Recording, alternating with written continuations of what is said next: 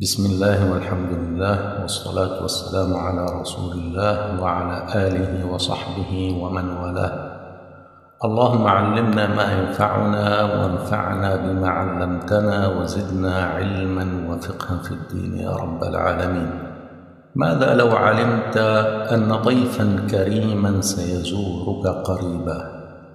ماذا لو كان ذاك الضيف ليس ضيفا عاديا، بل إنه ضيف مميز جدا، يحمل معه حلا جذريا لكل ما تعانيه في حياتك وفي حلك وترحالك، وهو يقف بجانبك منذ أول لحظة يصل فيها إليك، يشحذ همتك، يقوي عزيمتك، ويرفعك كل يوم درجات لا تعد ولا تحصى، يوما بعد يوم، ثم يكافئك قبل رحيله. وأنت الذي رافقته خلال تلك الفترة خطوة بخطوة، فتعلقت نفسك وروحك به بحيث أنك لا تقدر على فراقه لكثرة محاسنه وما زف إليك من أخبار مفرحة. كيف ستستقبله؟ وكيف سيكون استعدادك لقدومه؟ كيف بك لو قدم لك ضمانات مؤكدة بأنك إن أحسنت استقباله ستحصل على كل ما تريد؟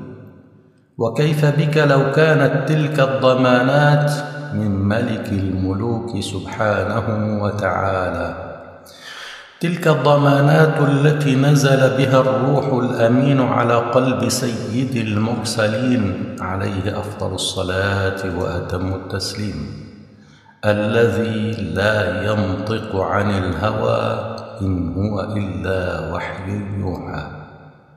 إن ضيفنا هو شهر رمضان المبارك، شهر البر والإحسان، شهر التوبة والغفران، شهر القرآن والعتق من النيران، شهر تفتح فيه أبواب الجنان وتغلق فيه أبواب النيران، شهر فيه ليلة هي خير من 1000 شهر، أي بما يزيد عن عبادة 80 سنة، تتنزل فيه الرحمات ويقضى فيه كل أمر بإذن الله سبحانه.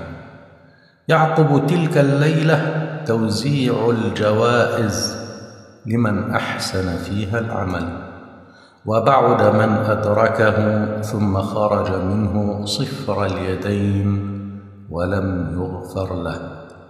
إذن أحبابي الكرام، ما هي الوسائل التي نستعين بها لاستقبال أفضل ضيف يزورنا في السنة مرة واحدة؟ أسأل الله أن يوفقني لتلخيصها وتقديمها لكم بشكل سلس في هذه الدقائق المعدودة، فننال بها القبول.